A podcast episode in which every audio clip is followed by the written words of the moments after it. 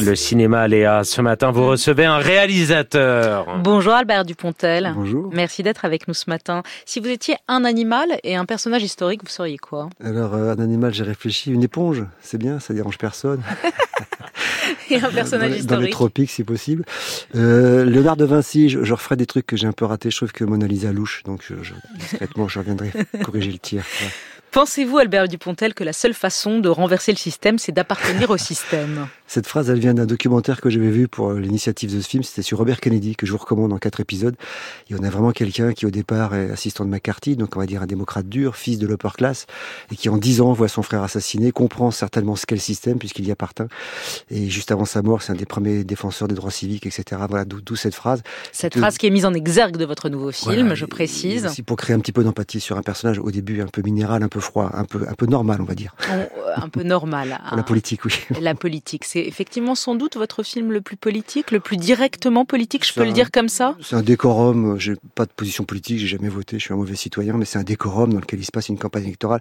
Et comme vous avez pu le voir, très vite, ça devient des histoires personnelles et intimes. Alors justement, c'est donc votre nouveau film, après les succès d'Au revoir là-haut et d'Adieu les cons. Voici Second Tour, c'est comme ça qu'il s'appelle. Un film que vous avez écrit et réalisé, dans lequel vous tenez le rôle principal, qui sort mercredi dans une semaine sur les écrans. Et on vous retrouve en grande forme dans cette fable politique, je le dis, cette satire décapante, grinçante, qui n'épargne personne et surtout pas les puissants, les hommes politiques, les patrons du CAC 40, les journalistes également. Un film où transparaît aussi, comme toujours chez vous, de la tendresse, de l'humanité, un esprit d'enfance qui fait du bien en ces temps d'actualité violente et troublée. Ken Loach, que vous admirez, dit qu'avec ses films, il veut provoquer l'indignation du spectateur. Vous, voulez provoquer quoi avec ce film? Euh, bah, Moi, je considère que l'indignation est déjà là. Je cherche surtout à distraire les gens. Vous voyez, il y a des deux cinéastes qui est un peu plus petit bourgeois que l'autre. Devinez lequel le Ken Loach. Non, surtout pas. Ne, ne, touchez pas au grand Ken. Mais quel est le quel est le message que rien, vous rien. envoyer? Parce qu'il y a quand même. Il y a des messages, c'est un commentaire de ce qui se passe aujourd'hui. Donc j'enfonce les portes ouvertes avec beaucoup d'enthousiasme. Oui, il y a un problème d'environnement. Oui, il y a des il y a une information qui est ou continue ou contrôlée. Ça dépend comment on formule. Oui, il y a une classe politique qui est, qui est un petit peu corsetée, etc., etc. Voilà. Maintenant, je pointe personne du doigt en particulier. Ah, Là-dedans, je, je, raconte vraiment ce que je voulais faire. C'est un roman de gare. Euh, au mieux une fable, au pire un roman de gare. J'accepte les deux. J'accepte les deux définitions. Pas de problème. Alors je tente de résumer l'intrigue sans trop en dire, sans spoiler, comme on dit. On est dans l'entre-deux-tours de la présidentielle. Vous êtes le favori du scrutin, le candidat du système, du CAC 40. Il vous reste 14 jours pour gagner. Tout devrait bien se passer. Sauf que voilà, une journaliste politique télé qui était jusque-là placardisée au foot parce qu'elle avait eu le malheur de faire un reportage sur les actionnaires de sa chaîne. Donc elle est, elle, est soi-disant sans le savoir. Voilà, soi-disant sans le savoir. Elle est en disgrâce. Elle est jouée par Cécile de France. Elle euh, est rappelée finalement pour euh, parce qu'il y a un problème, divers, euh, oui. pas un fait divers. Elle est rappelée pour suivre votre campagne. Et là, eh bien là, évidemment, elle va découvrir des choses. Elle va découvrir que vous avez des secrets. Elle va faire une enquête qui va bouleverser la donne politique. Et on verra si ça change le résultat final de l'élection présidentielle. Ça va très vite. On se croirait dans un thriller. Il est question d'orphelinat, de complot, de hackers gluants.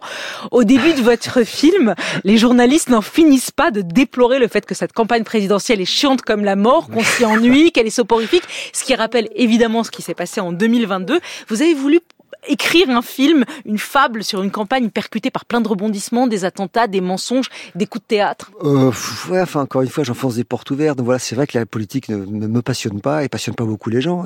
On est en déficit de parole politique. Je parlais de Robert Kennedy tout à l'heure. Robert Kennedy, il y a un moment extraordinaire dans ce, dans ce, dans ce, dans ce documentaire et dans sa vie, c'est quand il prend la parole dans un ghetto black à Indianapolis et il parle aux gens avec des mots d'une conviction. Il vient d'apprendre la mort de Martin Luther King et il leur annonce, c'est tellement la nouvelle la pire qui peut exister à ce moment-là, dans ce, dans ce, par rapport à cette audience.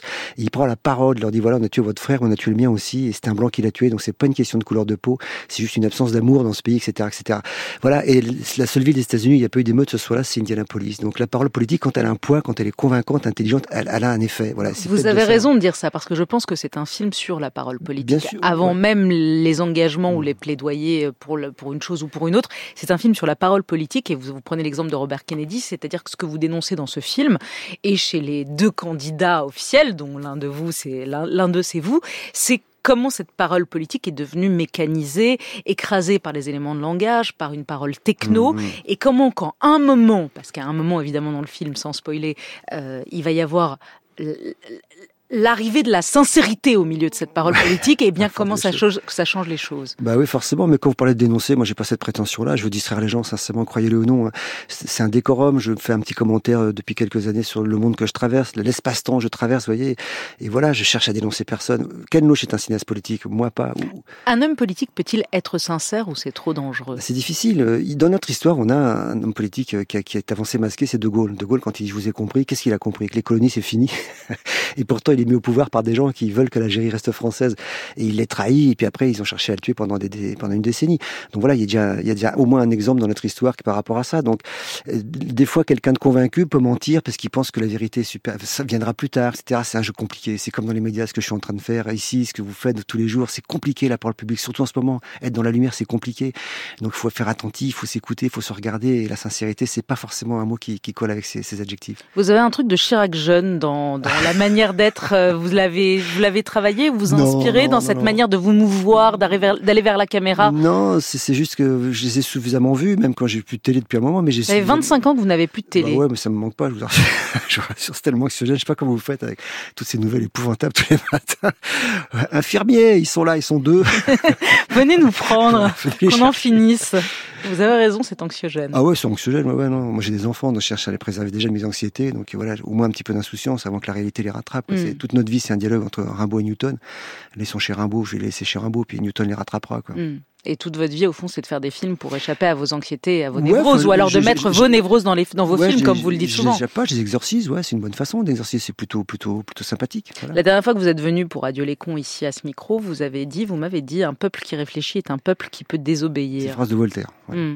C'est ce que vous espérez, faire réfléchir Non, encore une fois, je, je, encore une fois, vous me, vous me prêtez une intention que je n'ai pas. Euh, non, je, ah, euh, arrêtez sur ça, parce que c'est quand même un film. Oui, bien euh, sûr. Mouillez-vous, c'est un film où vous dites des choses, et notamment sur l'urgence écologique, votre manière de filmer la nature, de dire les choses. Oui, mais c'est simple à faire, si vous voulez, quand vous êtes convaincu par rapport à quelque chose. La crise environnementale, elle, encore une fois, c'est un lieu commun. Tout le monde la raconte comme il a envie de la raconter.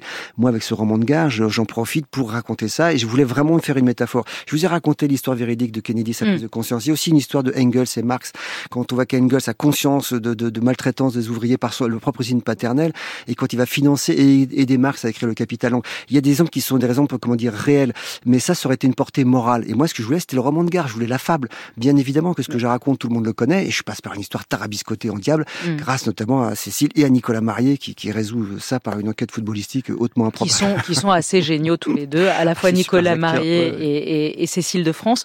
Vous ne votez pas, Albert Dupontel, vous êtes très concerné, très engagé, intranquille et inquiet face à la situation, et pourtant vous ne votez pas. Pourquoi? Bah, il y a une phrase de Desproges si ça servait à quelque chose de voter, ça serait interdit. Écouté ça, j'avais 18 ans. ça m'a beaucoup marqué.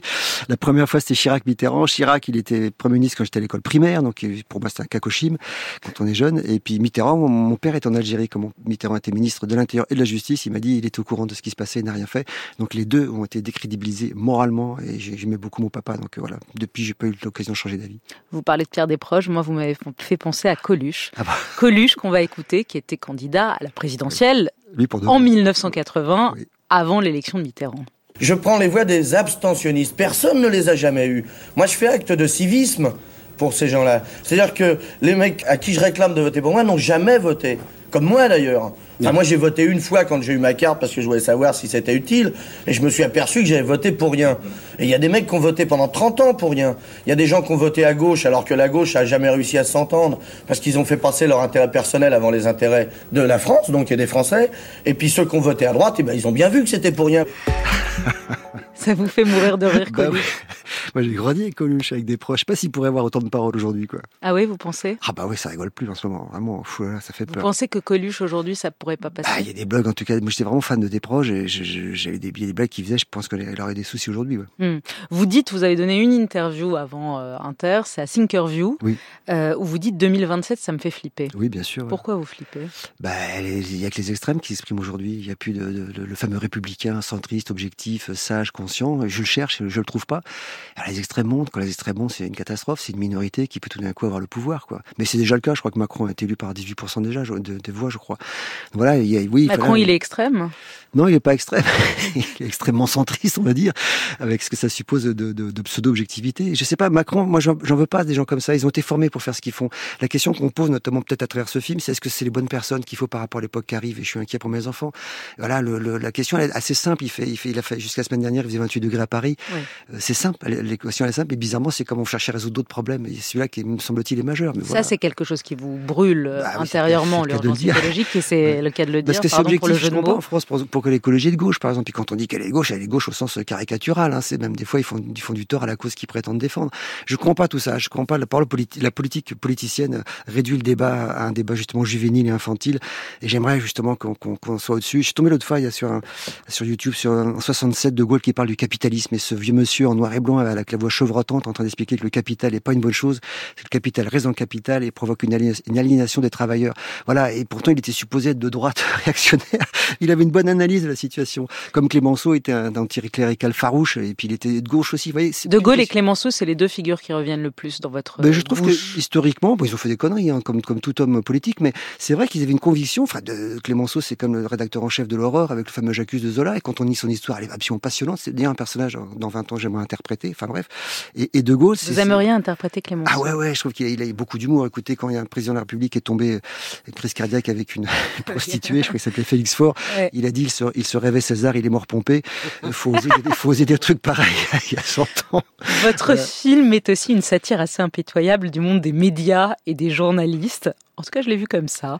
Les journalistes des chaînes d'infos, obsédés par les buzz, les polémiques, euh, un monde de médias fait de compromissions avec le pouvoir en place. La critique journaliste, du journalisme, elle est, elle est vieille comme quasiment comme le journalisme. Balzac la faisait très bien déjà au 19e siècle. Cécile rend hommage au journalisme, je pense qu'elle dit. Moi, je suis une vraie journaliste et au nom de l'éthique. Alors, vous avez raison, vous en sauvez une, la ah figure de Cécile euh, qui va enquêter et donc euh, changer le, la donne de cette campagne présidentielle. Et je me suis interrogée pour quelqu'un qui n'a pas la télé depuis 25 mm. ans, comment vous avez fait pour imiter, imiter si bien les journalistes, les présentateurs des chaînes d'infos, de BFM Business, et même les présentateurs du débat d'entre deux tours que vous, vous faites très ah, bien. Deux super acteurs, hein, Sheriff et Julia. Julia euh, Molko. Euh, non, mais quand on n'a pas la télé, la télé vous a. Donc voilà, de toute façon, je suis cuit. un avion, un hôtel, une gare, un moment d'ennui, un moment de distraction mentale, un et paf. on se prend la télé avec son flot d'anxiété. mais je les ai vus, les journalistes, je les ai vus. Et j'ai vu l'éveil des chaînes de la télé. Moi, j'étais proche de Alain de Greff, grand, grand personnage de la, télévision, qui a créé notamment iTélé, qui est devenu maintenant CNews, etc. Donc je les ai vus, j'ai vu les préoccupations, j'ai vu ces gens parler, ce nécessité sans arrêt de, de scénariser le quotidien avec beaucoup d'anxiété. Et c'est pour ça que je vous dis, euh, au foule agent, quand je vous regarde, je sais pas comment vous faites, etc. Mais ça me rappelle quand j'étais aux urgences euh, antidomédecine, j'ai vraiment des fois j'avais du mal à supporter le, le, le, flux de qui arrivait toutes les minutes et toutes les heures. Donc voilà. Il n'y a pas que la politique et les médias dans ce film, il y a aussi l'amour. Ah bah et notamment les premières histoires d'amour qui n'aboutissent jamais mais qui laissent des cicatrices indélébiles. Il y a aussi ça dans ce film. Oui, oui, mais ça m'est arrivé, ouais, des histoires qu'on s'efforce d'oublier, puis tout d'un coup elles ressurgissent très fort. Quoi. Les premières histoires, c'est le plus important. On est innocent, on croit encore en plein de choses, on croit à une forme d'amour. Après, l'amour, ça se. L'amour, mon père m'avait dit, c'est l'amitié qui dégénère. Je trouve que c'est une définition assez juste. c'est l'infini à la portée des caniches, disait Céline. Ah bon L'amour. Il y a une vraie, une vraie part romantique chez vous, Albert Dupontel. Votre cinéma fait parfois penser au roman de, Michel Houellebecq, qui est aussi pessimiste que vous, qui est aussi critique de l'époque que vous. Je ne suis, pas, suis pas du tout un fan de Houellebecq. Euh, pardon, mais il place lui aussi ses livres au cœur de ses livres l'amour, l'amour qui sauve. Ben, Chaplin disait que la vie n'a aucun sens, c'est l'amour peut lui en donner un, effectivement. Mais quand on parle de l'amour, c'est pas au sens béni, oui, oui, c'est, juste aimer les belles choses. Le, monde dans lequel on arrive très vite est un monde qui est pollué par la publicité, par qu'est-ce que tu veux faire plus tard, plus tard, il faut mm. gagner de l'argent. Et ça, c'est une anti-définition de l'amour, justement. Et l'amour, bah, c'est, tout d'un coup, quand il fait beau, euh, de plus en plus beau, malheureusement, mais c'est en profiter, à profiter le, divin, c'est la nature, c'est une phrase de Jung, c'est profiter de ça, etc. Voilà, c'est, et la culture, euh, vraiment, euh, le plus tôt possible dans l'âge des enfants, c'est extrêmement important. Oui, il y a eu des, oui, il y a eu des Mozart, oui, il y a eu des, des Beethoven, oui, il y a des, des Vinci, il y a des Michel-Ange, oui, il y a aussi Hitler. mais c'est voilà, le, Dieu a peut-être créé la terre, mais il a laissé le diable, on va dire. Hmm. Question de fin, vous répondez sans trop réfléchir. Euh, ça s'appelle Les Impromptus. Votre film est dédié à Bertrand Tavernier, Jean-Paul Belmondo et Michel Deville. Pourquoi? Ils ont beaucoup marqué euh, à la fois mon affectif euh, et ma culture de cinéma, et puis ils sont partis tous les trois, donc je me devais de leur rendre hommage. Quand il y aura marqué à moi, vous comprendrez que ça serait moi qui serais parti.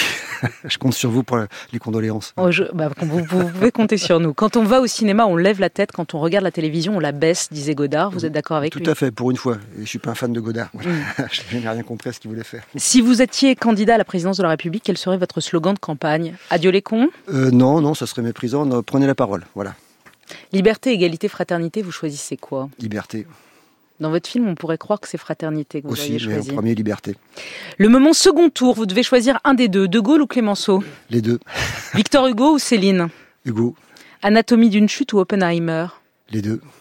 Scorsese ou Ridley Scott Scorsese. Cécile de France ou Virginie Efira Les deux. Ah, C'est dur, hein La, Bel- la Belgique, on va dire. La Belgique. Charlie Chaplin ou les Monty Python? Les deux, vraiment. C'est quoi vos gestes écolos le truc de petit bobo, je roule en électrique, je mange bio, je prends plus l'avion. euh, ce c'est pénible, hein, parce qu'aller à Nice sans avion, enfin que la SNCF fasse un effort. Jean Covici, Jean, Jean Covici pré- préconise quatre vols dans une vie. Bah, j'ai déjà, déjà brûlé ma cartouche, alors c'est foutu. L'enfance décide, disait Sartre, vous êtes d'accord? Euh, oui, très largement, très largement. J'aime, j'aime pas, j'aime pas Sartre non plus, mais encore que les, les, les mains sales, c'est un bouquin qui m'a fasciné. Mais ouais, l'enfance, tout est dans l'enfance. Plastici- neuroplasticité du cerveau et puis euh, les codes que le monde extérieur nous envoie, c'est, c'est souvent des mauvais codes. Quoi. Quel père êtes-vous? Je fais ce que je peux. C'est une définition de l'héroïsme d'après Churchill. Voilà. je fais ce que je peux en sachant que c'est incomplet, très largement. Elon Musk, il vous fascine ou il vous angoisse? Il m'angoisse. La mobilisation des acteurs, des, scénaristes et des auteurs aux États-Unis, vous comprenez? Oui, mais c'est vraiment une autre culture. Ils, se- ils sont inquiets par rapport à ChatGPT, etc. Voilà. Mm. dont je me suis servi pour la traduction grec ancien du film. Voilà. bah, Vous parlez du grec ancien. Voilà. Euh, Albert Dupontel, Dieu vomit les tièdes, écrit Saint Jean dans l'Apocalypse, vous aussi? Euh, je, je, je vomis la religion. C'est clair. Voilà. Le film s'appelle Second Tour, il sort le 25 octobre sur les écrans, il est très réussi. Merci Albert Dupontel d'avoir été avec nous ce matin et très belle journée Bonne à vous. On attend les infirmières. nouvelle, Voilà. on attend les infirmiers qui viennent Qui nous viennent emmener. D'ici 20, d'ici 20 Ils sont minutes. là, on est là, Ouais, ouais. qu'on en- finisse.